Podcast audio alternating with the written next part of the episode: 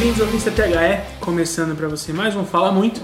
E no programa de hoje a nossa mesa está bem cheia, então teremos, aposto, vários destaques diversificados, breves eu espero. E eu vou começar pelo o cara que mais se esforçou nessa pauta de hoje, Vinícius Remorinha. Tudo bem, Vini? E aí pessoal, como estão? Tudo bem? Vou dar meu destaque rapidamente. Uh, queria falar da casa da NBA. É, não é uma propaganda, apesar de parecer. É, a gente sempre fala aqui, né, de tratar as coisas como, como um produto. Mas se a NBA quiser pagar um negocinho é, aí... Se quiser pagar, se quiser mandar umas jerseys aqui pra gente, tá, fica, fica NBA. Se você quiser divulgar as finais é. desse ano, por exemplo, só... Estamos aí. Estamos aí. Uh, não, não é, a gente sempre fala aqui né, de, de tratar as coisas como produto, de criar produtos relevantes e que gerem desejo de consumo e a NBA conseguiu fazer isso é, a gente já conhece né, toda a competência da, da NBA e eles conseguiram fazer isso agora com a casa da NBA, né? Durante os anos de 2017 e 2018, eles fizeram um evento numa casa na Paulista. É, o evento era gratuito, é, você só precisava se inscrever e era sorteado. É, e você podia ir, óbvio, se você fosse, se você fosse contemplado né, com o sorteio, você poderia ir assistir os jogos e tudo mais. E durante o dia era aberto para consumo normal. E agora, no ano de 2019, eles conseguiram fazer todo aquele ciclo né, de, de tornar-se conhecido, uh, estimular o consumo e agora ter o desejo, né, a ponto de poder cobrar ingresso, é o que eles vão fazer é, nessas finais agora. Eles saíram da Paulista, vão para o Shopping Eldorado, no estacionamento do Shopping Eldorado. É, e com esses dois dias também, né? O Fan Day e o Game Day. No Fan Day é na parte diurna, com várias experiências como já era antes, e o Game Day para todos os jogos da, das finais da NBA. É, com um preço de 50 a 150 reais. E é esperado 25 mil pessoas durante, durante esses dias. Ou seja, Caraca. é um caso de muito sucesso, de transformação de, de produto. Cara, isso aí é arrecadação de estádio. É, exatamente, exatamente. Isso é arrecadação de estádio. Olha que maluco, cara. Para um jogo de basquete, não é qualquer basquete, é NBA. E num estacionamento, né? Óbvio, todo adaptado, toda uma, uma construção muito especial, mas fora de um, de um grande é, aparelho como, como é um estádio. É um evento que não é em loco, né? Exatamente, exatamente. Bem, bem, bem lembrado. Mas é que é para trazer o espírito do in loco é, para quem está é. em não, outros perfeito, países, né? justamente. né? E só, só, uma, só uma outra coisa, a, a, estratégia também foi muito bem pensada animal, é, que nos primeiros anos o objetivo era justamente é, captar informação sobre os torcedores, né? Então você entrava com essas informações, você não estava simplesmente concorrendo a um sorteio, você estava dando suas informações, né, seus dados para a NBA a partir de agora te conhecer melhor e poder te é, ofertar melhor. A gente está sempre dando os dados, cara. Exatamente. Isso é genial, né? A estratégia deles é muito boa. Acabou a carência, né? Acabou aqueles seis meses gratuitos, né? Que a gente é, tem né, vários serviços. No caso dele foi, foi dois anos, né? Exatamente. Mas, pô, sensacional. E é, mais uma vez os caras dando aula pra gente de como fazer mercado, como fazer negócio, né? É real. Bom, aqui também com a gente, ele, Lucas Lima, o verdadeiro. Tudo bem, Lucas? Opa, tudo bom, Henrique? Tudo bom, pessoal? Está nos ouvindo? Meu destaques, eu vou começar com um exercício de imaginação. Assim. Imagina você, presidente de um clube popular. Você chega prometendo títulos, você contrata jogadores caros. Seu time passa por uma fase de resultados questionáveis e recebe críticas. E você, em resposta, escreve uma carta dizendo que ganhou um título internacional no ano é. contra um possível finalista de um outro torneio internacional que é muito maior. Né? É. Obviamente, né, estou falando aí da bela carta do Flamengo que nos emocionou muito né, nesses dias eu não consigo nem não rir. Cara, né, eu... desse, dessa situação, assim. É, é muito louco porque, cara, essa diretoria já passou muito mal por uma tragédia que foi séria. E aí, no momento em que o time é criticado em muitas coisas justamente, e é aquele momento de ficar calado e mostrar resultado, eles vão lá e fazem uma carta falando que ganharam do time reserva do Ajax, como se fosse algo assim de outro mundo. É. Sabe uma coisa que a gente ainda não aprendeu aqui no nosso cenário do futebol brasileiro, na verdade em todo o cenário brasileiro? A única coisa que quem entendeu isso foi o Cid do Não Salvo. o poder da internet. Exatamente. Ninguém entende ainda o que é o poder da internet. Exato. O Cid uma vez gravou um, podcast com o Matando Robôs Gigantes que eu gosto muito, que ele fala sobre aquele, aquele negócio que ele faz no, no Enem, na porta do Enem. Eu esqueci, hum. tem, virou um nome isso. Camarote do Camarote do Enem, obrigado. Ah, é sensacional. Que é o seguinte, todo mundo chega pra ele e fala assim, mas porra, mas você nunca chegou a trazer lugar nenhum, você tá ridicularizando o momento de não sei o que, não sei o que lá. Né? Aí o cara falou, eu tô prestando um serviço pra educação. Por quê? O cara não ir pro, pro. não chegar no horário não é preocupação para ele. Ah, no que vem tenta de novo. O jovem hoje em dia não está preocupado com isso. O que, que eu estou fazendo? Uma coisa que ele vai se preocupar é ser vexame na internet. Isso é virar meme. virar meme é o terror de todo mundo hoje em dia. Então eu estou fazendo um serviço para a educação. Ah, o Ministério da Educação já me pagar. E, e, e o mais louco, né? Que ele, sem ter nenhum benefício com isso, chega antes que os alunos que chegam atrasados. Exato. Né? Que é o mais lindo de tudo isso. então, uma coisa que o Cid entendeu e o Flamengo não entendeu, e muita gente aqui não entendeu, igual aquela carta de agradecimento ao Drogba, são Sim. coisas que as pessoas ainda não entenderam o poder da internet. Exatamente. Exatamente. Belo destaque, Lucas. Isso e autocrítica. É. É. Acho que a autocrítica é uma coisa que falta hoje no futebol Sim. brasileiro. Completamente. É, o, o, você pode ter autocrítica e falar assim, olha, eu estou priorizando uma coisa, ainda estou encaixando o futebol dentro dessa organização financeira para agora ganhar em campo. Não, você prefere dar uma desculpa esdrúxula. Não, não, e você prefere que as pessoas continuem te batendo, né? Porque é, essa carta foi, assim, existem momentos na vida que você tem que se recolher. Deixa as pessoas te baterem. Porque se você falar um A vai, esse A vai se voltar contra você. Vai piorar as coisas. Então você tem que mostrar resultado em alguns momentos da vida. Você tem que mostrar assim, não, ó, eu vou dar a volta por cima. Só que você não vai mostrar isso falando, você vai mostrar isso fazendo. E esse é o momento do Flamengo, sabe? É o momento de se recolher, de ficar quietinho, passar na Libertadores para a próxima fase, enfim, começar a ganhar no Brasileiro, é, assim, já ganhou, né? Mas é, ir bem no brasileiro, enfim, Copa do Brasil, etc. Sim, sim. É um momento de mostrar resultado. Não, ele vai falar, ah, a gente vai ganhar, vai prometer, não vai adiantar nada. É, qualquer resposta que o Flamengo der vai se voltar contra ele. Sim. Então é aquele momento na vida que, cara, fica quietinho, fica na sua, deixa as pessoas falarem, elas vão falar de qualquer coisa mesmo. E, só, só não dá mais munição, né? É, é, só não dá mais munição. É isso, tem amor próprio. É. Bom, aqui com a gente também, que vocês também já ouviram, Antônio Andrade, o advogado, está aqui. Tudo bem, Antônio? Oi, Includes. Tranquilo? Tudo já é. Boa. É, meu destaque é não é tão denso quanto esse, só mais uma nota curiosa. Obrigado. Obrigado. Eu já senti aqui que, enfim, vamos lá.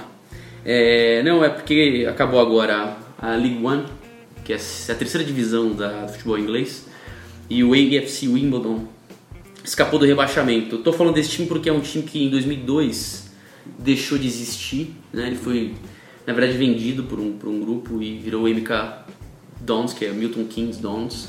É, que é outra cidade, inclusive. Outra cidade, enfim, acabaram com o clube lá, era um clube é, ali na região de Londres, enfim, muito pequeno, mas que ganhou uma Copa da Inglaterra em cima do Liverpool em 88. E aí, enfim, deixou os torcedores órfãos, esses torcedores se juntaram, criaram de novo um clube chamado. Era Wimbledon UFC, né? Uhum. Aí virou AFC Wimbledon. E eles começaram lá da última divisão inglesa, foram seis acessos, nenhum descenso. Chegaram na terceira divisão, uh, que inclusive era a divisão que estava, que tá o MK, estava né, o MK Dons, que foi rebaixado. E aí na terceira temporada deles, eles quase foram rebaixados, ficaram na, na rabeira da tabela durante boa parte do torneio. E agora no mês de, de fevereiro eles deram uma escapada legal, enfim, 14 jogos, só duas derrotas e no empate contra o Bradford City se livraram do rebaixamento. É legal pela história do time, né, que os torcedores legal. se juntaram. Vai ser um, vai, tem um pouco a ver só que em relação ao oposto do que a gente vai Sim. conversar hoje aqui, né, no, no, no, programa de hoje. Então eu trouxe esse destaque porque é uma coisa que, enfim, são pessoas da comunidade que se juntaram para resgatar o time e conseguiram fazer, né, do zero, né, da, da nona divisão até a, a terceira e tentar se consolidar para ver se consegue de novo chegar na, na liga principal, né, na Premier League. Destaque perfeito, trazendo cultura aqui, né? Belo, belo destaque, Antônio. E aqui também estreando no nosso programa, ele que é uma parceira aqui nossa, trabalha no mesmo ambiente que a gente, funcionário da Player Hunter, veja você, a gente que vive falando aqui da Player Hunter. Luan Matheus, tudo bem, Luan? É, Henrique, tudo bom? Tudo bom, pessoal? Bom, primeira vez, espero é, como posso dizer, contribuir com alguma coisa, né? Não, com certeza. e o meu destaque é pro nosso querido Dave Gettleman, General Manager do New York Giants. Seguinte, sexta escolha, o que você faria, assim, o seu time precisa de um quarterback, o que você faria? Mas e o Eli Manning? Draftaria, draftaria o melhor QB da classe que estava disponível, que era o Dwayne Haskins? Draftaria um defensor nessa escolha? Ou você draftaria o pior QB da classe? Não fala assim, velho. Então, o senhor Dave Gettleman draftou Daniel Jones. que Seria um Eli Manning piorado. Braço fraco, não sabe se mexer no pocket e outras coisas mais. Aí eles tiveram outra escolha de primeira rodada. Dexter Lawrence. Não era o Vini que- que acompanha mais, sabe muito bem que Dexter Lawrence não é escolha de primeira rodada. Um sec e meio em 10 jogos triste. Então, a minha. Hoje eu vou dar dicas. A minha dica é pro Saquon Barkley, que é o melhor jogador do time. Vai embora. Peça a troca. O Odell, o Odell já saiu, né? Saquon Barkley, não desperdice seu talento. Peça a troca. Se quiser ir pro Pittsburgh Steelers, ótimo. Mas peça a troca. Então, o meu destaque é esse. Se você tem é, bons limões, faça uma bela caipirinha. Eu gostei que ele falou caipirinha e não limonada, eu adorei. Faça caipirinha, sei lá, com cachaça mesmo. Faça um negócio bom. Entendi. Não faça algo, não estrague, porque provavelmente um dos melhores running backs dos últimos 20 anos vai, vai perder 5 anos da carreira. Porque o time não é competitivo. Incrível, né? Tem o melhor wide receiver da geração e o melhor, provavelmente o melhor running back da geração. E você não consegue montar um time decente em torno desses caras. Com um quarterback que, é, que é- já foi melhor, Sim. tá na fase final. Mas assim, você tinha tudo pra fazer um, belo time. Eu acho que o Eli Manning vai surpreender. E ele, é- ele, é- ele é um baita profissional, eu não tenho o que reclamar do Eli Manning, Sim. porque ele falou assim, não, eu sei que eu tô no fim da carreira e tal, eu vou fazer o possível pra passar o, o que eu tenho de melhor pro reserva. Só que pode ser o John Montana ou o QB de sistema lá, vulgo Tom Brady, que não vai dar certo. O cara chegou muito agressivo, né, mano? Que não Pra vai que dar certo. É esse, tipo- esse tipo de conduta que eu gostaria Chegou podcast. chutando É, bundas. de- desnecessário isso. Porque assim, ó, o próprio Peyton Manning, que foi treinado pelo treinador do Daniel Jones, tanto que até falaram que o Peyton Manning recomendou o Daniel Jones para os outros times. Só que a minha birra é a seguinte: você não precisava draftar o Daniel Jones na sexta, ninguém ia pegar ele. Foi comprovado que ele não era, ninguém precisava. O Washington não precisava, porque estava esperando o Dwayne Haskins. O Arizona Cardinals foi de Kyler Murray na primeira. O Denver estava apaixonado pelo Drew Locke. Ninguém ia de Daniel Jones na sexta escolha. Então, saiba o que fazer com seus limões. Essa é a minha dica de hoje. Então, Perfeito. o Giants é 6-10 na na próxima temporada, é isso? Nossa, talvez menos. Menos. Gostoso. Eu 3-13. Caraca. Adorei. Chegou chutando bundas, é isso aí. E, por último, não menos importante, a última não, porque o último serei eu, porque eu sou especial. Então, o penúltimo, porém não menos importante, André Barbosa, o velho mais novo do mundo. Tudo bom, André? Opa, tudo bom, gente? Mais uma vez aí, feliz por participar. Um abraço a todos aqui da mesa, que você que está nos ouvindo. O futebol respira. Por aparelhos, mas ainda respira. A gente viu aquele 0x0 do CSA e Santos Medonho, mas nós vimos um 5x4 maravilhoso. Pô, é verdade. Achei que ninguém ia falar isso, pô. É, Eu diria até mais legal que o 5x4 do Flamengo e Santos do Neymar contra o Ronaldinho Gaúcho. mais. Porque tinha o Ronaldinho Gaúcho e o Neymar. Então você fala, pô, tinha o Ronaldinho Gaúcho e o Neymar. Então tudo bem. Esse não tinha ninguém desses caras. Tinha tinha o Cebolinha, vai. Everton Cebolinha. Johnny É. Gonçalves. Então, pô, o Grêmio fez 3x0 em casa. O time que foi campeão da Libertadores aí há dois, um ano e meio atrás. Sim. Fez 3x0 em casa em 20 minutos.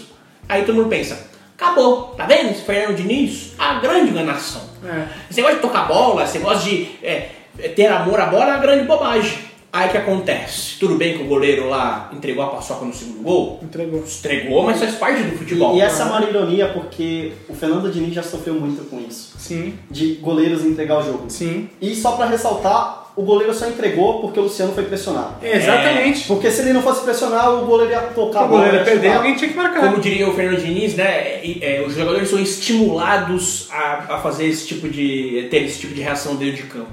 Então depois de estar perdendo de 3 a 0 virou pra 4 a 3 o Grêmio vai lá empata 4 a 4 e quando eu falar, não, agora chega, né? 8 gols, aí o, o, o Ione Gonzalez, que foi vice-campeão da Sul-Americana, foi lá e fez o quinto gol. Sim. O futebol ainda respira. Nós tivemos. é, nós estamos tendo até jogos razoáveis. Claro que tecnicamente ainda está longe, né? Pra sair 9 gols tem que ter muito erro. Sim. As, de- as defesas não foram bem. Mas você vê o terceiro, o segundo ou terceiro gol do Grêmio, as tabelas que saíram, pô. Bem bonito. Calma aí, né? O Você vê que primeiro gol do Fluminense. é, se você conseguir pelo menos aliviar o calendário, que nos próximos dois anos eu acho que isso vai começar a ser melhor é, estudado e, e e ser mais efetivo, com alguns é, treinadores que têm qualidade para treinar, tipo Renato Gaúcho, Diniz, Sampaoli, eu acho que a gente pode dar mais, subir mais um degrau aí para melhorar o nosso futebol que anda tão, tão defasado aí em relação às grandes ligas. Perfeito, perfeito. Bom, chamar a vinheta, o programa vai começar.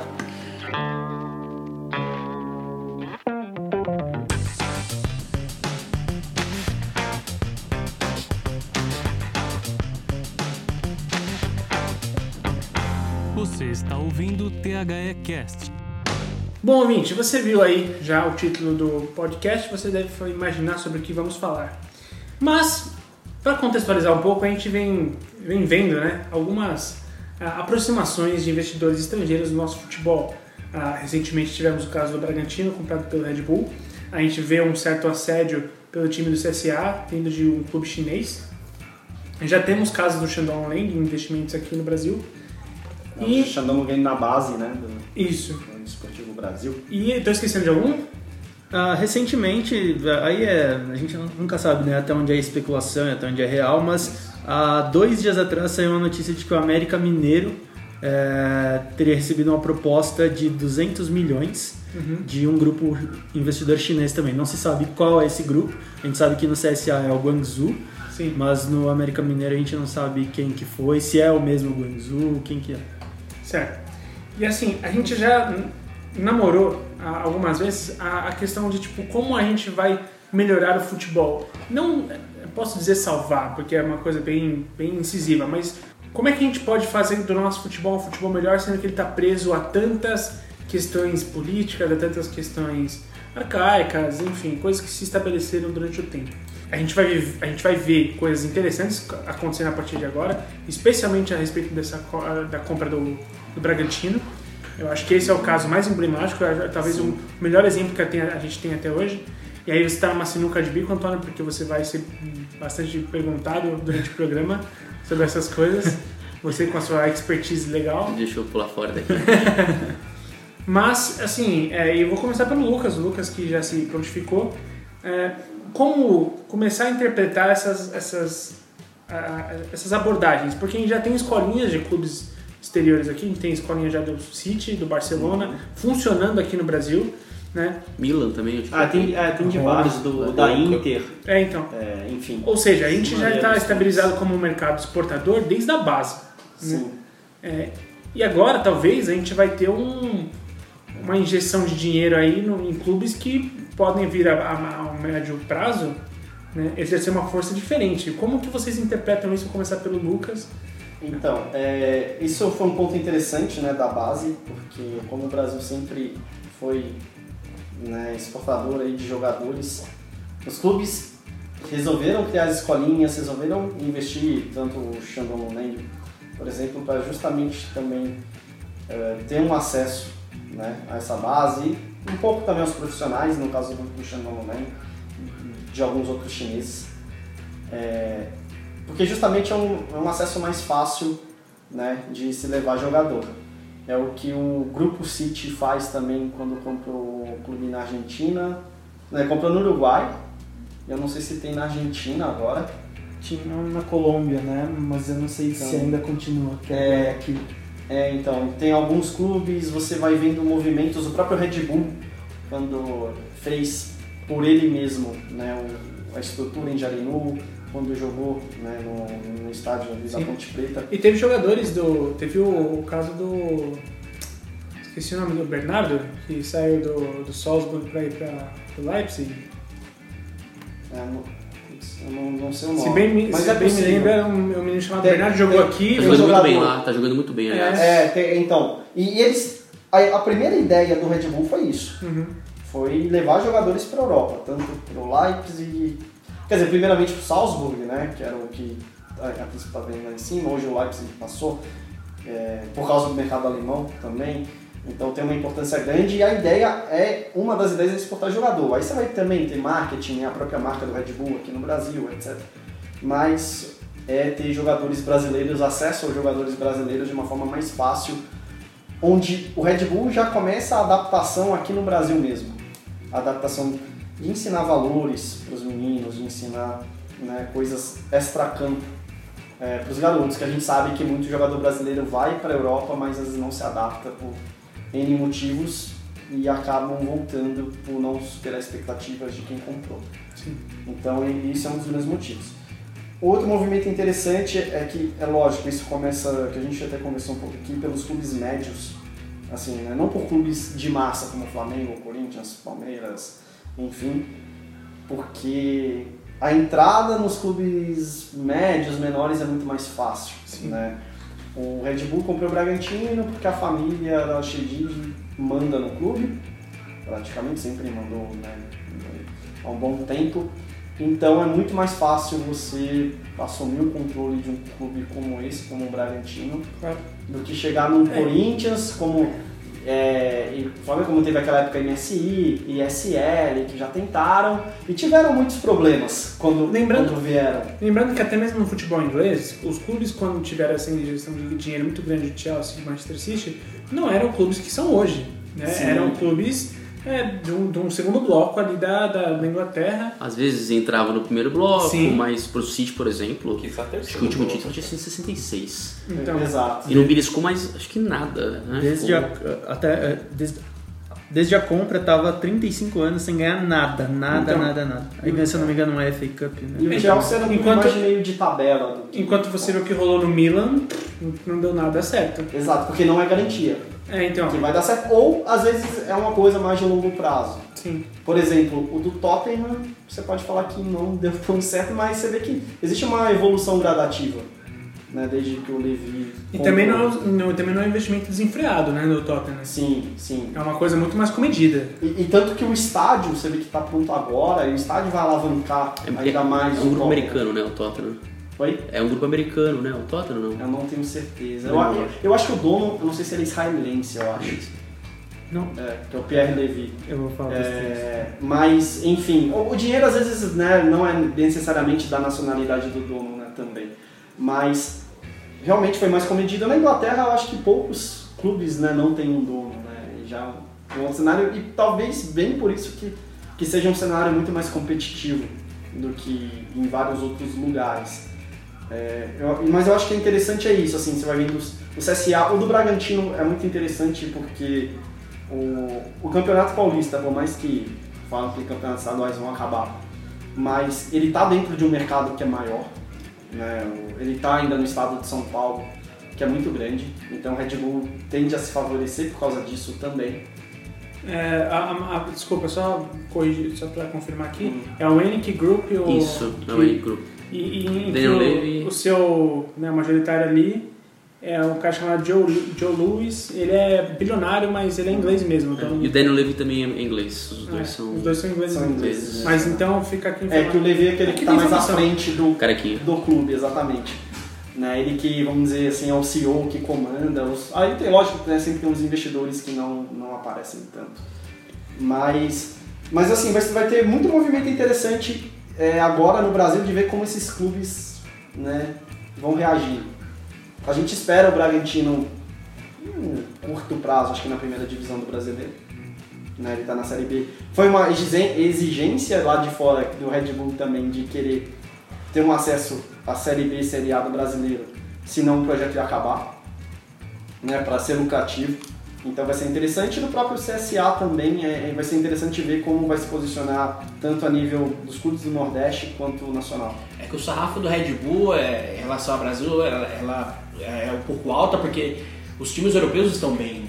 Na Áustria, todo ano o Salzburg está na Champions. Ganha, todo ano é campeão. O, Na Alemanha pegou vice, né? Uhum. Onde o Borussia Dortmund é muito forte, né? É, que, é o, jogou Champions League. que é o único que bate de frente pro, pro Bayern, que já é bastante questionável, né? Tomou quatro aí recentemente, mas é o que é, de alguma forma chegava na Champions também, então aqui não conseguia nem a Série D, é. né? Em E terceiro lugar, inclusive, o RB Leipzig, de novo É, no sim, o Leipzig, e o Leipzig, se não me engano, da, da Champions, da, daquele pós-vice-campeonato, ele passa para as oitavas de final da, Sim. da Champions. É, então. Ou seja, ganha a Nossa, O premiação. resultado esportivo é muito relevante né, nos times que ele é dono na Europa. Então aqui no Brasil. E no próprio Tinha. Estados Unidos, se eu não me engano, já foi campeão da já, MLS. já.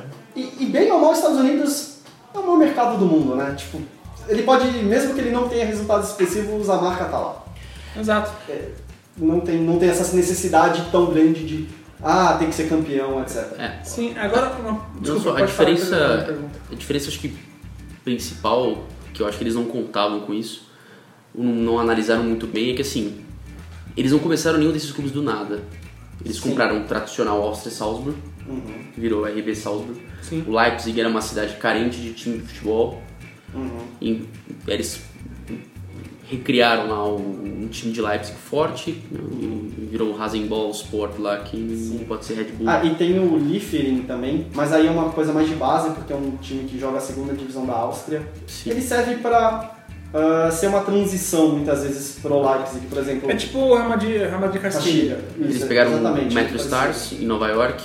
Então, Exato. assim, eles, eles sempre pegaram times com alguma base, Uhum. aquela fanbase lá. No Brasil, não. Eles criaram um clube do nada, Uma cidade que já tinha dois clubes tradicionais. assim, fora a competição pelos quatro grandes de São Paulo. É. E aí você não tem base, você não tem um estádio seu, ninguém vai nos seus jogos, a não ser empresário, Mas parente isso, de isso também jogador. não diz muito sobre a concentração de dinheiro do país, do Brasil, porque assim, é, eles não teriam tanta, é, tanta chance se fizessem, por exemplo, time no, no interior do sul ou numa. Entende o que eu tô querendo dizer? Sim. Isso também não diz muito Aliás, sobre o Brasil? é, então, acho, acho que sim, mas assim, é que o Brasil é muito grande também. Problema logístico. É, de logística, é complicado você pegar também um clube lá no sul, aí você vai escalando. Porque lá também, por mais que tenha. um- vai pegar lá Rio Grande do Sul, você tem lá, tirando o Grêmio, o, o- tem, tem lá o Juventude, o Caxias tem uma torcida também, é, o Brasil de Pelotas e tal. Mas assim, você vai comprar esses clubes, eles vão aceitar esse dinheiro? Estranho, não sei. Aí mesmo que você cria um clube lá, você não, mais que você tenha lá, lá eles têm até uma coisa mais próxima do europeu de torcer para pro, pro time da localidade, é igual. Você vai ter uma competição injusta com vários outros clubes muito grandes. É, e ela podia ter usado isso para fazer uma parceria com um clube maior, já com uma torcida. Aí óbvio que você ia ter um problema, né? Porque você não ia conseguir mudar de nome um clube Não. muito gigante aqui no Brasil. Ah, inclusive, uma das exigências do CSA é que não mude o seu nome. Sim, o sim. CSA Nem cores, né? nem cores, Sim. nem nome, nem distintivo. Aconteceu com o nem Cardiff, né? Lembra quando ele subiu pra Série A, pra Premier League? Ele é azul e branco, tinha uma águia no escudo e o cara mudou pra um, sei lá, um dragão e vermelho e Vermelho. branco. Assim, É, foi rebaixado, óbvio, porque não tinha paz. O, o torcedor ficava querendo, né, cantando contra o, o dono time, lá, né? que era um chinês, e não, e não a favor do time. né? Mais de Gales, né? É, para de Gales, é, é, na capital. mais que Pior ainda que a Super, estado Inglaterra. super conservador, o inglês é super conservador com seus símbolos, suas tradições. Sim. E o brasileiro é meio também, né? A gente não gosta muito quando os caras dão uma Meu, mexida no. O bra- brasileiro odeia a mudança. Então, assim, acho que o- a, a leitura do- da Red Bull foi equivocada em relação a como entrar no Brasil. E eles viram isso. Você, quando você não tem nada, tanto que o time não sai da quarta divisão do Nacional. Faz bons, boas campanhas no Paulista, isso aqui. Você não tem torcida, você não tem nada. É um, é- você tem um vazio, né? O cara, Identi- Identificação com você nada. fica jogando pra um estádio vazio, aí eles não estão nem revelando jogador mais. Eles estão agora só contratando veterano, estavam, né? É que leva muito jovem, né? Que às vezes o cara nem chega a sim, jogar no mas- Red Bull aqui. Sim, sim, sim. Não, eu sei, mas então é que tá coisa. Nem, nem- o cara nem pega rodagem aqui. Ah, sim, não. Então assim, você olha os caras veteranos em campo, fica uma coisa meio. O Júlio César do Corinthians no gol, sabe? O Roger, do, É. o centroavante, estava no Red Bull até uns dois, três anos Sim, sabe? As coisas que você fala assim, cara, acho que sim, ó, acho que, acho que eles se perderam. Acho que aqui também quem tá comandando é, Operação Brasil também acaba tendo esse. não sabe muito bem como se portar aqui dentro, porque você tem resultado, só que você não entrega resultado, os caras querem não sei o quê, mas- então você fica. O cara fica. A pessoa, as pessoas aqui envolvidas no projeto ficam numa sinuca de bico também, né? Porque você não. E aí eu acho que a melhor opção foi pegar um time com uma certa torcida, que é o Bragantino.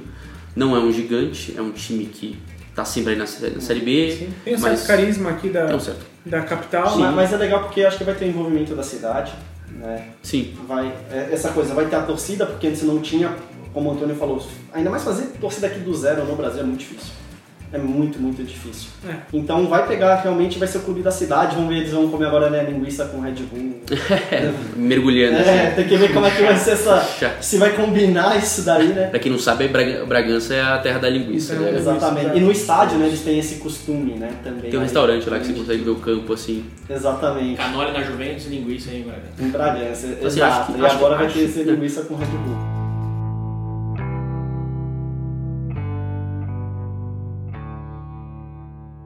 Por mais que puristas fiquem incomodados com o fato né, da Red Bull estar assumindo as. basicamente está tomando conta do administrativamente do clube, né? Sim. Mas também era um clube sem perspectiva, né? Você não viu o Bra- o Bragantino é, desde aquela época do Marcelo Veiga ali, que deu, uma, deu um gás, enfim, o clube fez boas campanhas. Você não vê mais o Bragantino. Briga- Ele briga para não cair. Né? A, a- duras penas na Série B e no Paulista. Ficou estagnado na Série B ali, né? Ele não tem. Não. né, te- ele aparentemente ele bateu no teto ali. Depois Porque- daquela final, inclusive, contra o Santos, né? É, no Paulista, é. que você Porque fala assim, pra- Bragantino vai. Não, tudo bem, vice-campeonato paulista é um, um Porque belo... pra você brigar pra subir na Série B, você tem que ter um investimento maior. Porque todo ano cai assim, uma Ponte Preta, vai cair uma Vitória da Bahia. Sim, são clubes que pra Série B, eles são muito grandes. Assim, por mais que, lógico, né, chegar na Série A eles têm dificuldade, mas, na- mas pra subir na Série B ele já tem uma estrutura.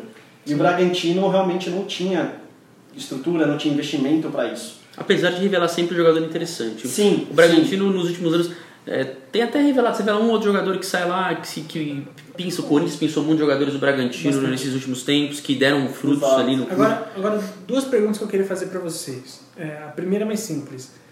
Ah, vocês são do tipo que torcem o nariz pro investimento que vem de fora? Depende. Tá. É, vocês, por exemplo, vocês fossem torcedores do Bragantino, vocês se reagiriam como, porra, será que agora vai? Pô, ah, não, não vou lá torcer pra isso aí não. Perdeu a essência, não é mais meu clube. É, qu- quando a, gente, quando a gente fala de futebol, a gente inevitavelmente fala de paixão, né? E é por isso que a gente está falando que é tão difícil você criar torcida. Adiciona isso ao fato de que o futebol no Brasil tem mais de 100 anos, tudo que tinha que crescer de times que criaram tradição já cresceu. Né? Então, já, por exemplo, no Sul, ainda que tenha cidades que pode crescer um time ou outro, é, já está impregnado de, de forma positiva, tô falando isso, o Grêmio e o Inter, sabe? No, em Minas é o Cruzeiro e o Atlético. É, eu, eu vejo com bons olhos, depende, né? Sempre, mas eu vejo com bons olhos, é, principalmente por um, um, um, um fato que o Antônio citou.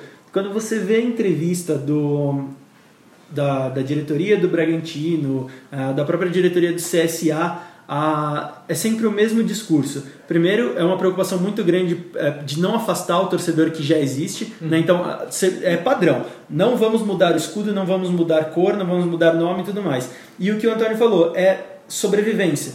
Os clubes eles começaram a entender que sem uma estrutura, sem um, um- um trabalho profissional de gestão, eles, vão, eles não vão sobreviver. E você vê isso na, na- na no discurso do Bragantino e do CSA. Eu vejo com bons olhos é, a questão do, do Red Bull, pelo que é- por aquilo que a gente sabe que é prática do Red Bull, que é cultura dentro da, da companhia Red Bull, entendeu? Então a gente tem, existe um lastro para a gente se basear e tirar uma referência do que, que eles estão planejando como, como trabalho para o clube.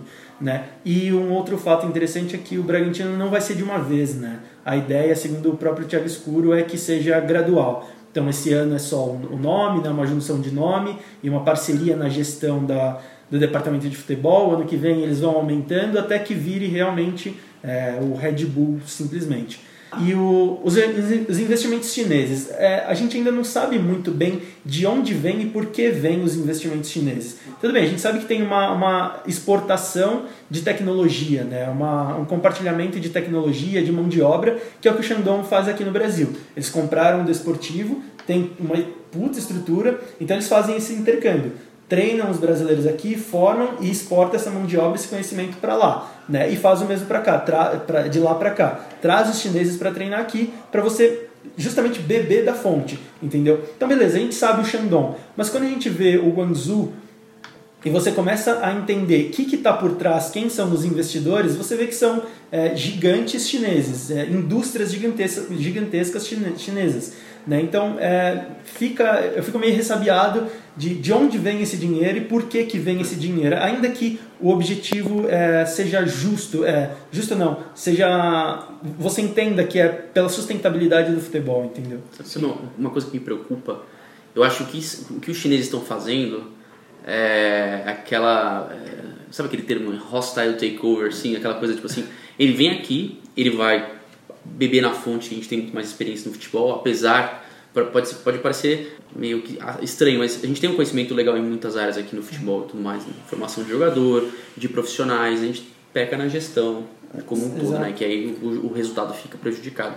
Então, assim, o cara vai e pega profissionais da área da preparação, enfim, na, na análise de desempenho, não sei o que, enfim, na formação de jogadores, porque eles estão com um processo, processo muito forte de formação de, de, atleta, de, de atletas lá. E outra, eles, eles, vão- eles vão pegar, por exemplo, o Desportivo tem, deve ter um leque de jogadores, né? Porque era um time de empresário. Sim, era da Trafic. Né? Era da Trafic. Então, assim, você sabe que era um clube de empresa, era um time de empresários. Então, assim, em vez dele, deles pagarem uma fortuna para contratar um jogador, eles formam um jogador aqui no Brasil. Sim. E eles levam para lá por um preço muito mais barato, porque é muito mais barato você formar um jogador, que você pegar lá, vai gastar uns 2, 3 milhões de reais para formar um cara, até menos. E você, você não precisa pagar 15, 20, 40, 50 no Gil, no Paulinho, no Oscar, no Ramires, enfim. Você, você, você, você forma o cara, dá uma rodagem para ele emprestando para vários clubes, como o Desportivo sempre fez, né? e aí vai embora. Acabou. Então, assim, é- além de tudo, ele economiza. Sim. Ele cria know-how, desenvolve o jogador e ele pega o material humano. Isso me preocupa um pouco. E é exa- exatamente isso. A gente tem que pensar como se fosse uma fábrica, uma indústria. Né? Então, ah, eu quero desenvolver celular. Eu tenho a tecnologia, eu tenho a expertise para desenvolver celular, celular? Eu não tenho. Quem que é o gênio que desenvolve celular no mundo? Ah, é a Coreia. Tá bom, então eu vou para a Coreia aprender. Eu vou, sei lá, montar uma fábrica lá ou eu vou colocar meus cientistas lá aprendendo. É basicamente o que a China está fazendo aqui. Ela traz os profissionais para cá para aprender, para sugar realmente, leva profissionais daqui para lá, tem ah, uma série de desde técnicos realmente até preparadores, fisioterapeutas, profissionais de marketing eh, que vão para lá justamente para levar o conhecimento para eles eh, construírem isso lá. Se você pega os principais eh, times da China, eh, o, o próprio Shandong e o Guangzhou que a gente falou, eles têm academias de futebol lá dentro, gigantes. E os caras têm tudo. Tem desde a hospedagem até a formação técnica e tática do jogador, é, e hospedagem para o, para o filho, para o, pa- para os pais. Eles têm uma, uma cidade de formação no futebol lá dentro. A China faz isso em indústria. A exatamente. China faz isso em indústria. Então, a- a- o, o modelo chinês de fazer negócio é, o modelo chinês que eles estão aplicando no, Sim, no futebol. Porque a a China não tem uma tradição no futebol. Não dá pra. Quem, quem são os grandes chineses que jogaram no futebol mun- mundial até hoje? Não, não Eu não consigo citar, desculpa.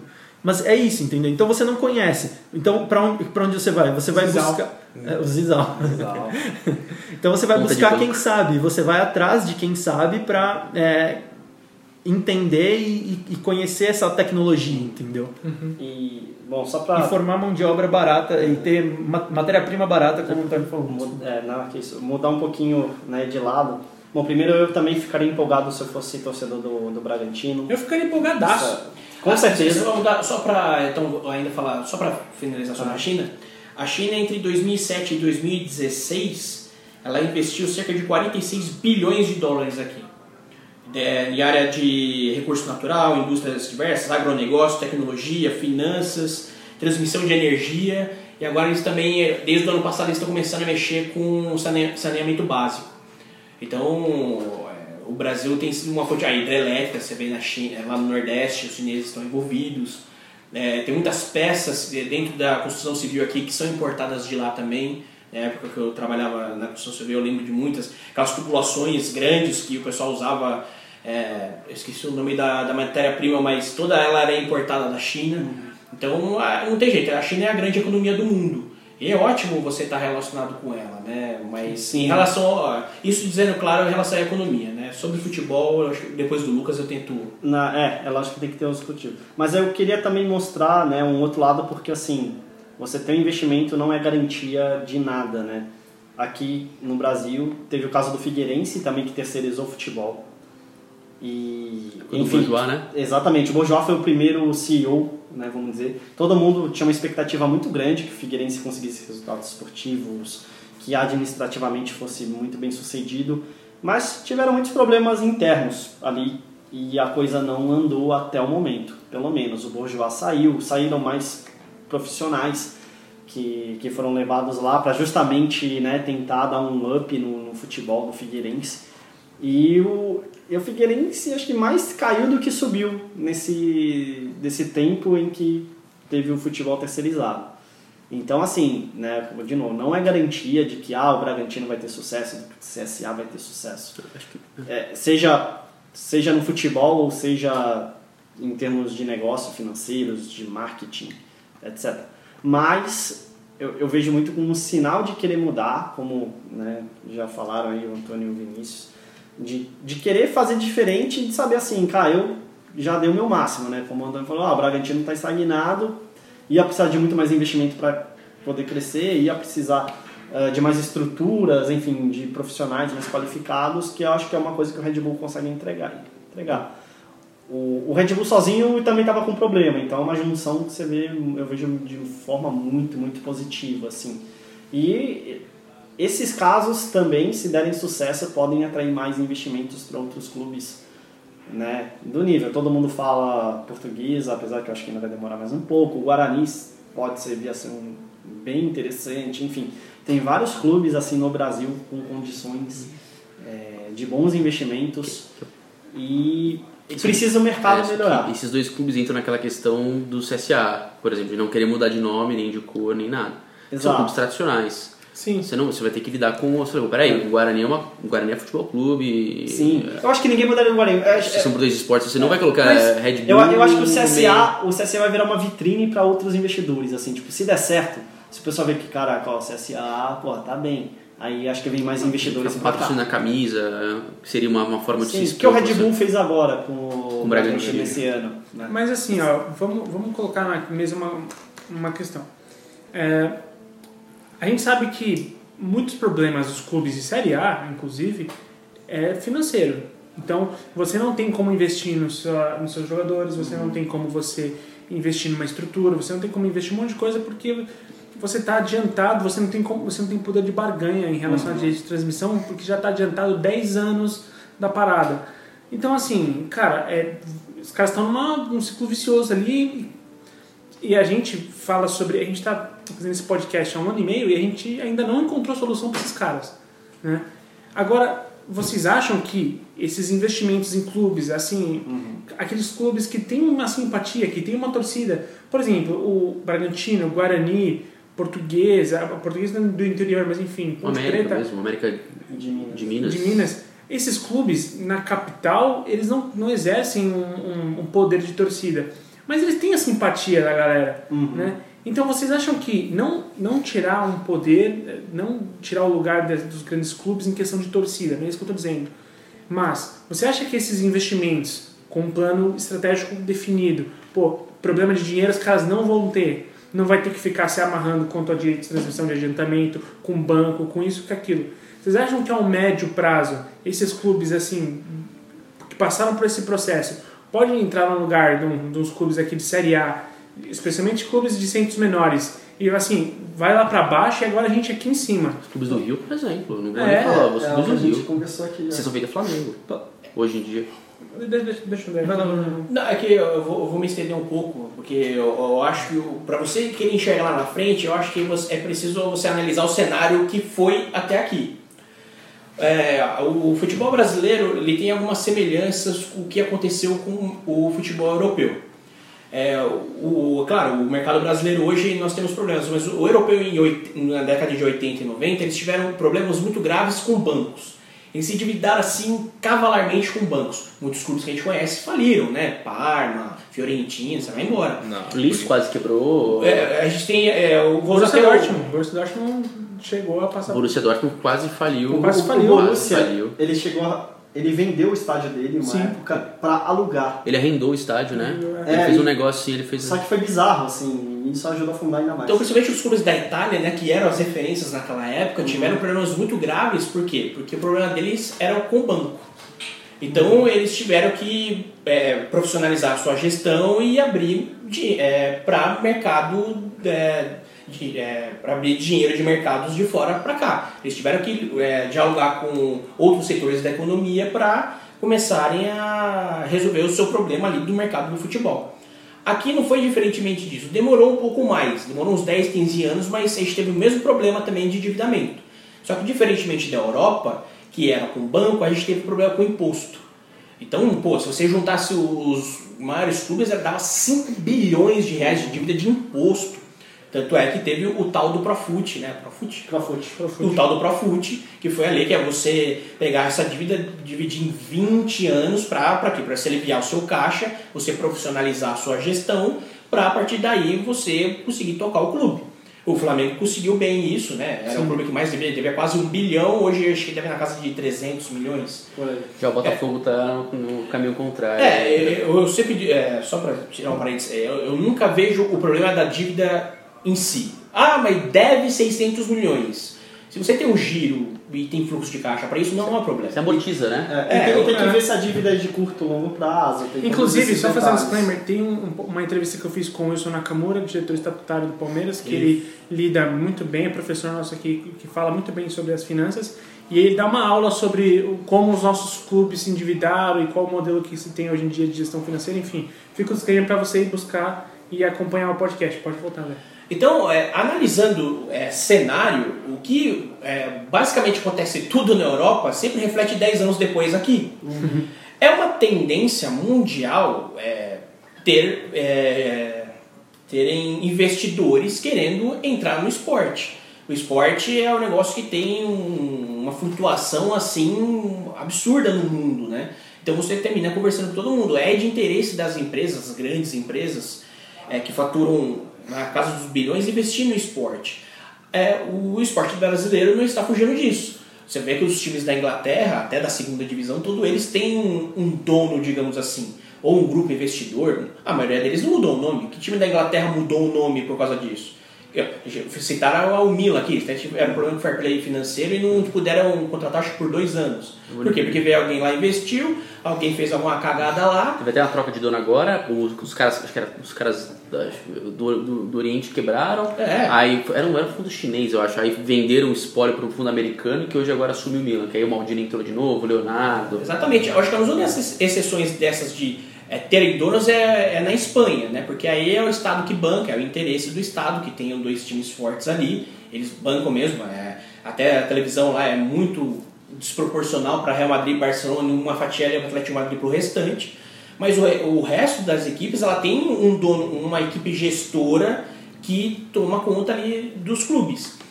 É tendência no mundo, é tendência, vira tendência obrigatoriamente no Brasil. O Brasil não vai conseguir fugir disso. Agora, qual é a diferença da, da, da Inglaterra, por exemplo, para o Brasil? O Brasil continua sendo, é, os clubes aqui continuam sendo clubes sociais. Associação, é associação sem fins lucrativos, né? É. São associações sem fim lucra- lucrativos, tem o, o bendito do estatuto lá que ingessa o seu clube. Então todos, todos os cargos diretivos e de fato mandam são políticos, não são cargos técnicos. É aí que mora a cagada. É aí que faz o Brasil estar 20 anos atrasado em relação à gestão do mundo inteiro. É por isso que quando vem a, a Crefisa, no, por exemplo, o Palmeiras, é essa, essa guerra civil dentro da diretoria. Vem a, a Crefisa, que fica muito forte, está é, tá sendo bom para o Palmeiras. É, Estão aproveitando de um bom negócio que fizeram com o estádio para arrecadar, ganhar título, como tem ganho, mas está virando uma briga de poder. Onde a patrocinadora está, de fato, querendo virar presidente do clube para não só ter o, poder do dinheiro, mas o poder pelo poder.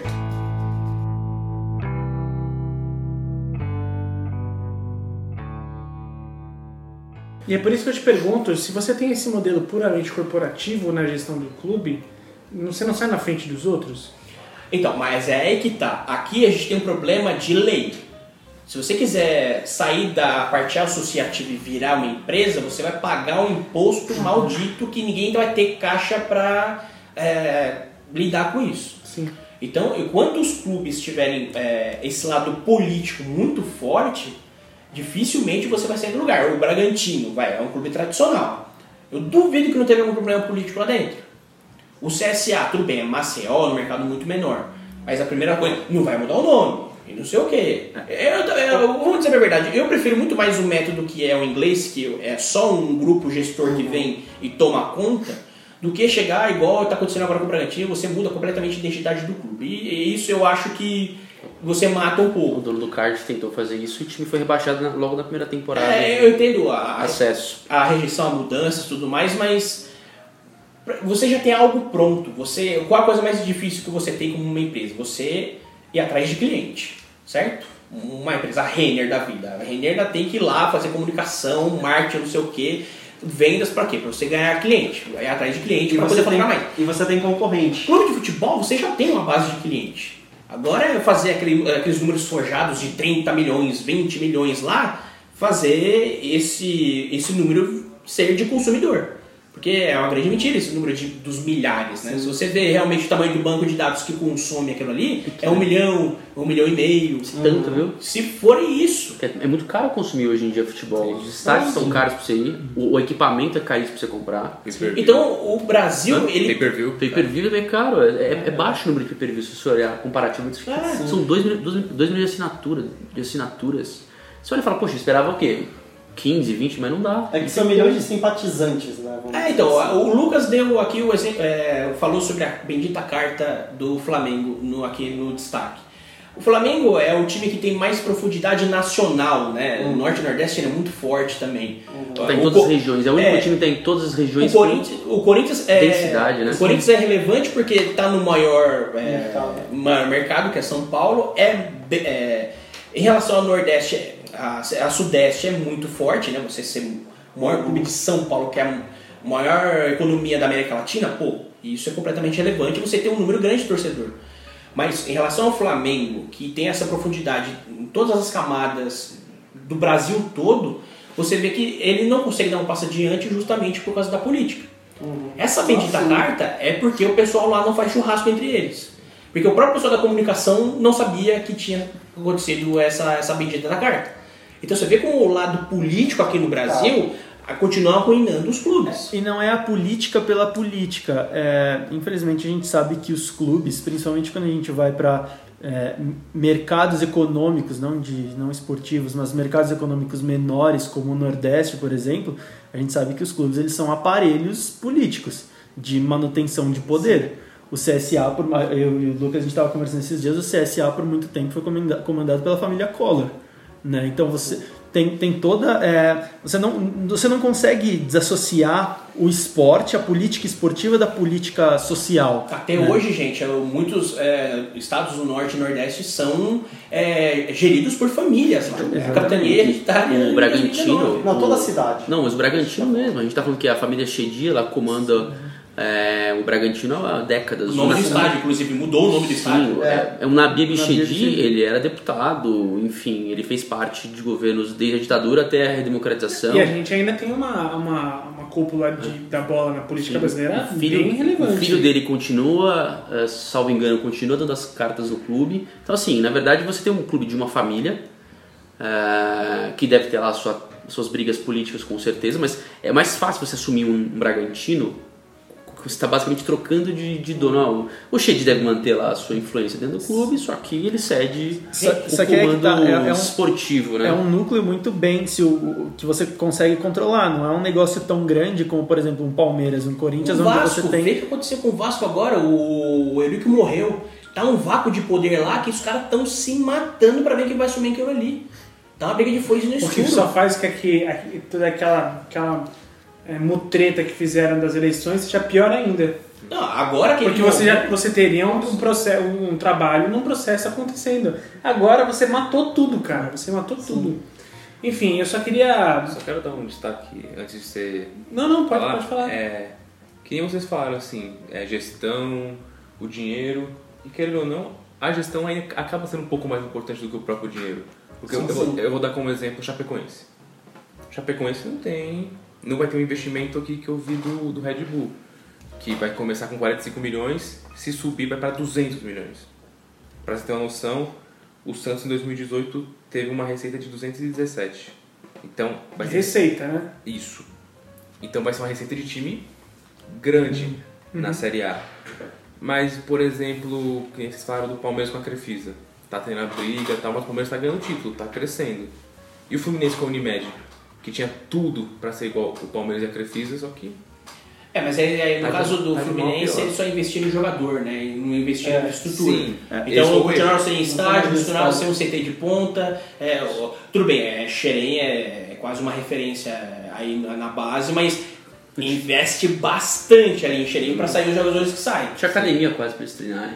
Sim, eles melhoraram a estrutura porque o Pedro Antônio lá prestou dinheiro pra fazer o CT em 2016. E, e é uma pena, porque você vê, não tem academia, só que olha os moleques que Esse saem do Xerém, cara. Gerson, O Gerson, o Pedro, Marcelo, Pedro, Marcelo. Thiago. Silva, cara, o Thiago Silva, é uma, pô, a Carlos galera boa de bola demais, Marcelo, mano. Mariano. Carlos Alberto, for- Vamos, imagina, se O ele Thiago tivesse Silva acho que CT foi do do Palmeiras, Vasco. Thiago Silva. É, não, ele começou A- no Vasco, base- é na base sim, depois ele foi pro Fluminense. se ele tivesse o CT do Palmeiras, por exemplo, se tivesse o CT de Cotia, pô, ia sair muito mais fácil os jogadores assim.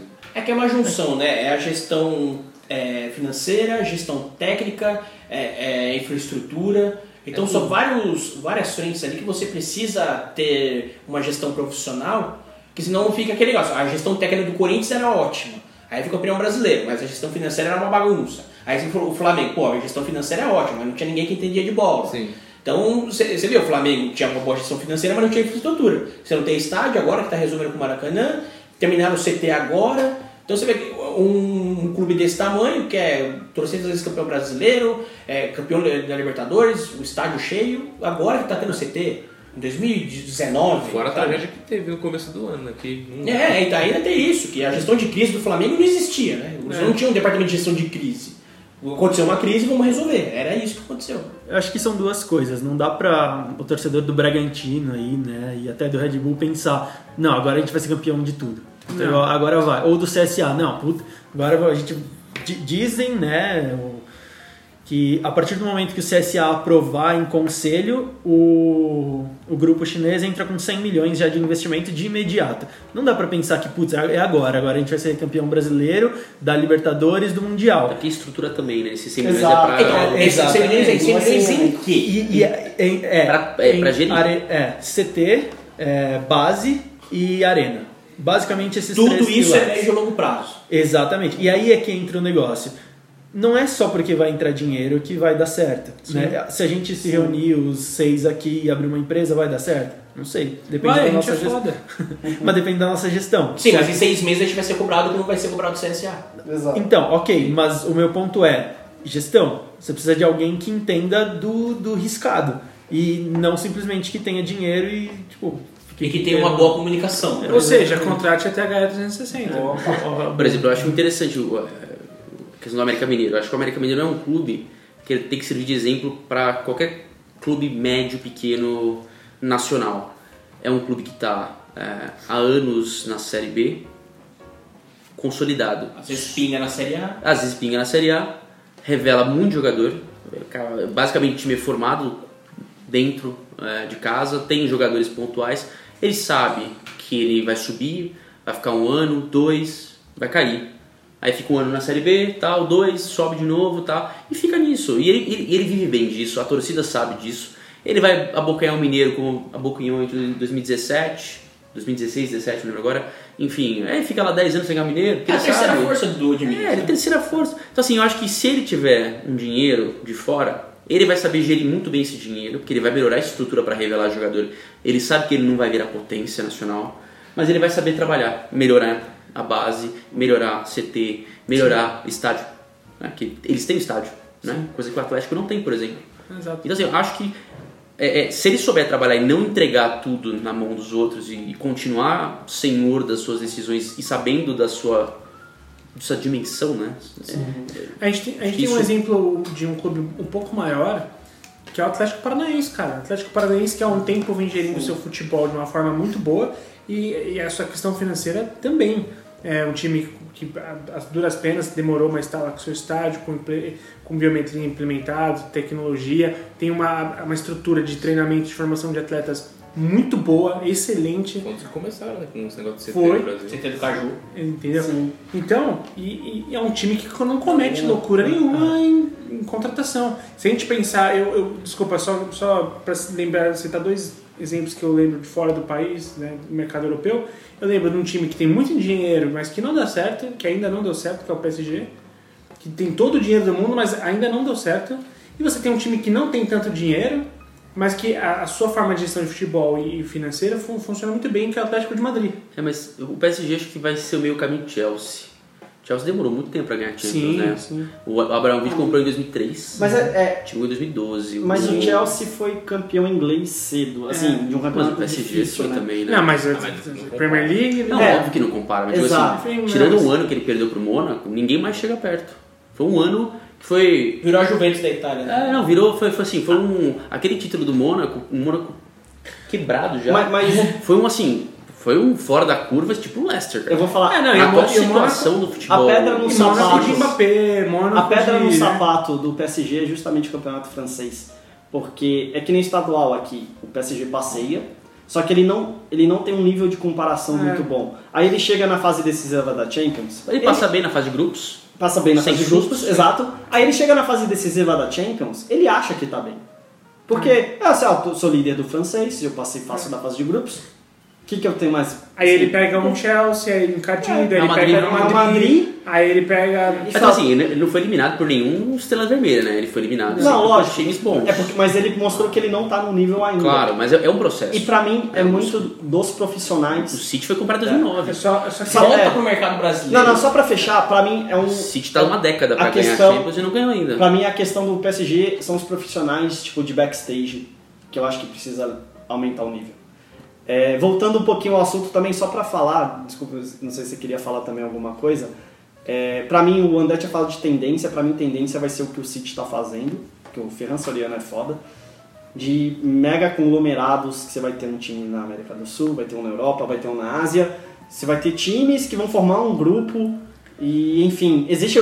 Não existe só o do City, já, existe- já existem outros, outros conglomerados. O eu Red acho Bull que é um conglomerado. o próprio Red É. Bull é. É que temos que tem alguns times que a gente nem sabe, os- mas, mas você vai ver. Os chineses mesmo. Os, Estão começando com o, isso? O Guangzhou, o Shandong, que foram inclusive grupos que ensaiaram comprar clubes da Premier League, por exemplo, Uhum. da MLS. O Guangzhou ensaiou comprar um- uma, uma franquia da MLS. Né? Então são é, conglomerados que vão se espalhando por- pelo mundo inteiro. Entendeu? Exato, e eu acho que isso vai ser muito forte. O City Group só não entrou no Brasil por custo, porque a Argentina é muito mais. comprar um clube na Argentina é muito mais barato. E pela, É, pol- e pela política do, do futebol aqui, que é, é ruim na América do Sul inteira, mas no Brasil é, é complicado. O próprio Grupo City tem um time na, na China mesmo. né? E eles têm, um na, acho que na América Central também. Ó, agora, eles têm né? o City, o New York City, o Melbourne, Melbourne City, City. Yokohama Marinos, que é uma parceria com a Nissan, o Clube Atlético Torque no Uruguai, o Sichuan Junin, que é na China, o Girona na Espanha, Sim. E a- além das academies. né? Girona é, inclusive, quem, é, quem comanda o Girona é o irmão do Guardiola, parece. Ah, é? É um dos. É. dos- O, o Girona ele não é inteiro, né? Ele tem uns 30%. Tem parceria, é por uma, é da- uma parceria é, é. técnica com uma parte É, com uma- de gerência. Ele é sócio, né? É, o Girona recebe jogadores que o City não tá usando pra rodar o elenco.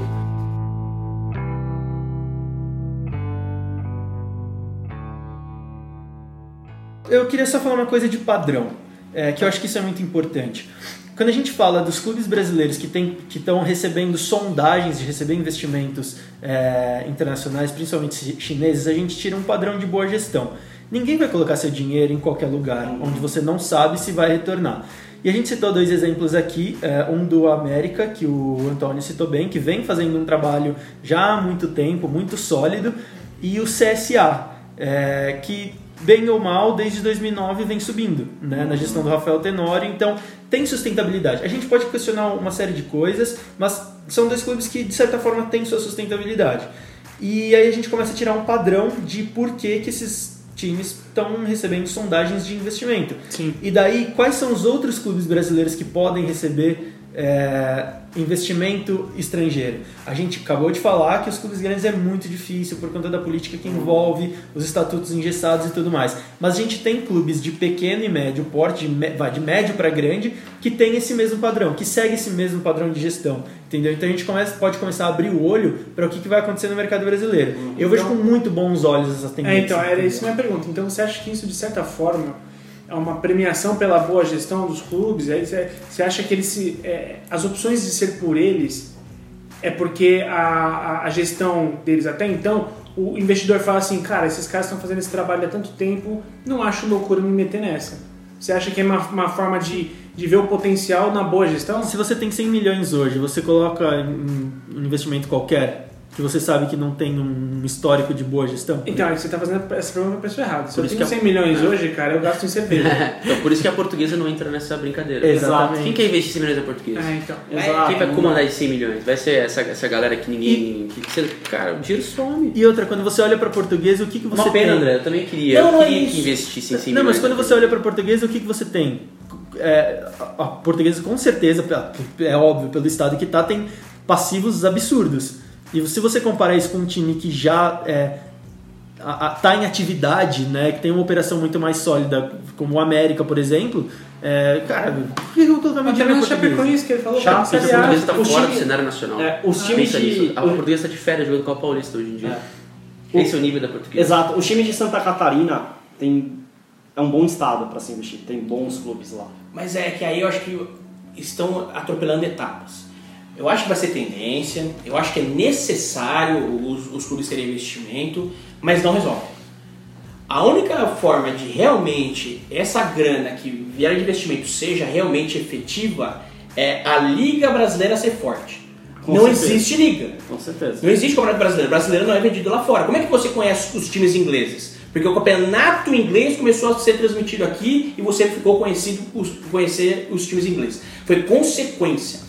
A liga forte da Espanha, da Inglaterra, elas fizeram uma liga forte. Aí a partir disso o clube- os clubes começaram a se desenvolver. Você chegar no CSA, no América Mineiro e chegar, porra, legal, hein? O Crefisa investe lá 800 milhões de reais no ano e o Palmeiras é um puta time fudido. Irrelevante. Senão vira igual o Palmeiras está fazendo agora. Isso que sabe- não, mas é, O, lembra que todo mundo xingou o Andrés porque ele foi lá e implodiu os clubes dos 13. Todo mundo começou a faturar 10 vezes mais com TV depois daquilo. Todo mundo gostou, legal, tô falando 10 vezes mas olha, aí ó, agora o Flamengo tá triplo que eu. Agora tá desproporcional. Tô, tô falando faturando 10 vezes mais, mas o outro agora tá faturando 30. O Palmeiras tá fazendo isso agora de novo. Por quê? Porque é bi- é o problema dele, ele quer resolver o dele. Por quê? Porque não tem unidade. Se os clubes não se unirem e formar uma liga forte, não adianta vir 100 milhões do CSA, 300 milhões do Palmeiras. Não resolve. Mas, Mas a é- gente vai fazer a primeira liga. Mas, é, mas, aí eu, mas eu acho algumas coisas. Eu não acho que esses grupos de investimento vêm para o Brasil para tipo, transformar o CSA num super campeão. Não, Não, é não, isso, é o não que a é. gente acabou de falar. É transferência de, de, de conhecimento. E material humano. E, e material humano. Segundo, cara, eu acho muito difícil que exista uma liga no Brasil, entendeu? E é, lendo um pouco sobre o Guangzhou, é, um dos motivos deles terem interesse na, na Premier League é as cotas de TV. Porque era um negócio muito mais equalizado. Mas isso é entendeu? um, é um probleminha. É, é um assunto que é cota de TV. É, é algo Não. mais complexo do que isso. Então, é mais complexo, mas aí você vê a, a, a equidade da liga. Perfeito. É, é um- é- e aí entra o que você está falando de ter uma liga no Brasil, entendeu? Você está trabalhando de forma mais igualitária. E você não tem um Palmeiras de- despontando como você está dizendo. Eu entendo entendeu? que nos Estados Unidos é outra, é outro, outra ideia de, de esporte que eles têm. Por exemplo, por exemplo, quem são os donos da, dos clubes americanos? Geralmente. Geralmente são grandes Tem figuras dos, que tem Não, a dinheiro. liga. Não, é o contrário. Não, não, é o Os contrário, é o clubes contrário, é o São contrário. donos da liga, na verdade. Não, a, a liga, ela, ela é dona dos clubes. Não, não, Não, não. não. é, os- eu- os Não, peraí, peraí, clubes- peraí, na verdade assim, a liga, a liga, ela detém o Ela tem poder franquia, é. de... É a, a liga. Não, a liga- a Não liga tem- são os Calma, clubes, calma, o que importa é a calma, liga. né? assim, vamos lá, os Não é tão assim, Você, não é é, você bem tem assim. dono. Aí a liga detém o poder de expansão para Isso. novos É, donos. quem dá a as liga, a liga é a vota a eventual venda de clubes. Se ele se a liga, a liga Mas quem é a liga? Não, são, são, São os clubes. Aí, então, Então, assim, vai ter uma votação de todos os donos. Pra saber, olha, Oakland, é, o Raiders vai mudar de Oakland pra Las Vegas? Mas ela tem vida Ah, própria. conseguiu. André, É André, falo. assim, a liga, André, ela tem vida própria. Chama- Mas quem assim, elege ó, é o são as Chama franquia porque é como se fosse uma franquia mesmo, né? Tipo, você tem, tem uns, vai ter os É uma, é uma franquia da liga, é. Tipo, imagina uma Unimed como era, porque os médicos eram donos, né? São Cooperativa, donos, né? é, da, É. da Unimed. Mas eles têm poder, por que, que eles vetam? Por que, que tudo? Porque é um negócio. Que é tipo no, assim, é no interesse da liga. é, se eles vêm assim, ah, vamos pra cidade X, lá nos Estados Unidos. Se o cara olhar assim, pô, a cidade X aqui não é melhor. Eles já, eles já cortam, eles já nem olham. assim. Dane-se que você quer ir. Exato. Então, Você tem que ter o clube sozinho não importa. O que é mais importante É o é, a grupo. liga. É, é que é o grupo. É a liga que é, é ela que. Cara, mas, Mas- mas é se outra esperar coisa. essa Aqui união é- aqui. É, aqui é. Então, É, é que aí o mais louco é assim, o ma- o mais louco é, É assim, só pra fácil. finalizar, o futebol americano, o esporte americano é o mais socialista do mundo. Eu concordo. É o mais socialista que tem. Então, por isso que também não saiu do lugar. E vamos seguir. Ainda não saiu, né? Mas, depende do esporte que você tá falando, né? Ah, não, do Diego do futebol. Não, isso é Ah, esporte ah, tá. americano no geral. Só um negócio interessante. ah, é, não, é, é muito rápido, eu juro. Eu não, eu não lembro a, a fonte disso que eu tava lendo, ah, mas o- o- os grupos chineses identificaram que 65% dos americanos se interessaram por futebol por conta do FIFA. Tipo, então, o interesse do, do futebol nos Estados Unidos também tem crescido por conta do, do videogame, do FIFA. É, então, então, não só- somente só porque dizer, você tem é- ligas fortes internacionalizadas, mas muito por conta do, de, de videogame, de outros produtos que chegam, não, não necessariamente só videogames. E só dizer que aqui no nosso país, é, muitos clubes não estão na maior plataforma de distribuição de videogame de- do seu esporte, Porque não tem uma liga. porque não, porque decidiram assinar uma exclusividade com outro jogo Ah, que não não, é tão distribuído É. por questão de uma diferença pequena de dinheiro. E também E também não resolveria. Não, e porque não tem uma liga. É. Porque assim, quando você EA vai negociar É isso. com. é, olha, eu vou lançar o game FIFA, eu, eu quero a liga. Eu quero a Premier League comigo. Você vai negociar com a liga. Dane-se se você A clube não quer. A liga vai falar assim, eu quero o melhor para meus clubes. Você vai dar quanto para cada clube, para dar tanto, para cada jogador, tanto, porque o jogador tem a Aqui sua. não tem isso. Aqui não, aqui você tem que negociar com o Corinthians, com o São Paulo, com o Palmeiras, com o Santos. tudo. E pior ainda. Se aí vem a, a- a Konami e, e dá mais pro, pro, pro, pro Evolution Soccer, então você já, ah, já não dá mais, eles têm exclusividade. Então você tem a liga que não vai ter o São Paulo, não vai ter o Corinthians, que os, que os dois que assinaram com a peça. Eu não e sei aqui, mais quem assinou aqui, com a e aqui peça. é pior ainda, porque eles têm que negociar com o jogador. Sim. Então, que é sim, mais jogador, bizarro, jogador. Porque às vezes quando Eu- tem. Sim, sim. Aí ser, ah, consegui negociar com o Corinthians, ou com o Palmeiras, ou quem seja, beleza. Tá aqui o Corinthians vai ter. Ah, agora vamos lá. Ah, o Cássio não vai. Ah, então ele tem que chamar Tássio, porque. Porque não pode usar o nome Parece que é dele. Tássio Queixada, né? Tô brincando. Mas mesmo assim não adianta. Aí- aí- aí essas são fracos. assim. Então não vai sair do lugar. Então, é, eu só queria finalizar, se você ia falar uma, alguma Não, última não coisa. o Luan também, eu. Não, era isso. Eu vou, eu vou acabar o programa, hein? É só em relação. O pessoal não, não pode falar assim, poxa, agora que vai investir, agora vai dar certo, que nem o Vini falou. O próprio Abramovich uma vez já falou que ele demorou muito, muito mesmo para ter lucro Sim, com o sim. Chelsea. Oh. Então, pessoal, paciência. Abramovich ameaçou sair várias vezes já. Sim, então, pessoal, Sim. paciência, porque não é porque o Chelsea ganhou um título inglês é, dois anos depois da compra que vai acontecer com o CSA, vai acontecer com o Bragantino. Então, calma. Eu sei que é difícil aqui no Brasil, mas, tipo, calma, paciência e vamos acreditar que as coisas vão melhorar. Até Não tem nem campeonato pra querer que Até- Até porque a disparidade é muito maior aqui de um CSA para um Palmeiras, que é o atual campeão brasileiro, do que de um Chelsea lá para um. Sei lá, nem lembro quem era campeão na época. É, pra falar aqui que a gente fez uma, uma breve enquete lá no, Na no pela nossos compra? stories. Acho que era o Arsenal, era o Invincible Arsenal. Era o Arsenal e o É United, né, disputando. Na, a gente fez um, simplesmente uma, uma perguntinha lá pros store, nos stories do nosso Instagram e teve uma galera que respondeu. O próprio Vitor Pedroso respondeu que esse, esse avanço dos, dos investimentos estrangeiros no Brasil vai funcionará, funcionará como enforcement aos demais clubes profissionalizarem a, gestão. Eu espero que sim. Sim. É, aí o, o, o Félix GLP falou aqui, acho péssimo, mas será inevitável. Um cara que falou, acredito que no futebol, é, time e clube tem que ser empresa, é, mas ele faz aqui a ressalva que também pode se tornar um jeito de lavar dinheiro. Então a gente vai ter que ter uma fiscalização. Isso sempre vai ter risco. Qualquer mercado você tem o Quase risco de isso. lavagem de dinheiro. Exato. Sempre vai ter risco. Aí, bom, tem alguém aqui que faz uma piada que eu não vou no programa, mas basicamente é, a galera costuma estar bem ponderada. Não, não vou ler a piada. Eu quero ver. Eu quero ver também, né? Pronto, agora tá todo mundo lendo a piadinha infame do internauta. Foi a moça isso? E eu concordo. Foi. O que que foi? Fala. Tá, Não, não, não, não um pode. beijo no seu coração, viu? O teor não é, o teor não é. Eu Não, isso aqui, isso aqui vai ser cortado. Não, não pode. Tem que É. é pra ver como funciona. Então, assim, é, fica aqui o convite pro. A gente falou bastante sobre isso.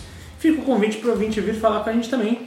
É, você que talvez não tenha tido a oportunidade de ver o story, de mandar a sua opinião pra gente, fica aqui a oportunidade de você, após escutar esse programa, se você lembrou de alguma coisa que a gente não falou, ou se você discorda, ou se você concorda, manda sua mensagem pra gente através das redes sociais, sempre pelo arroba escolathe360.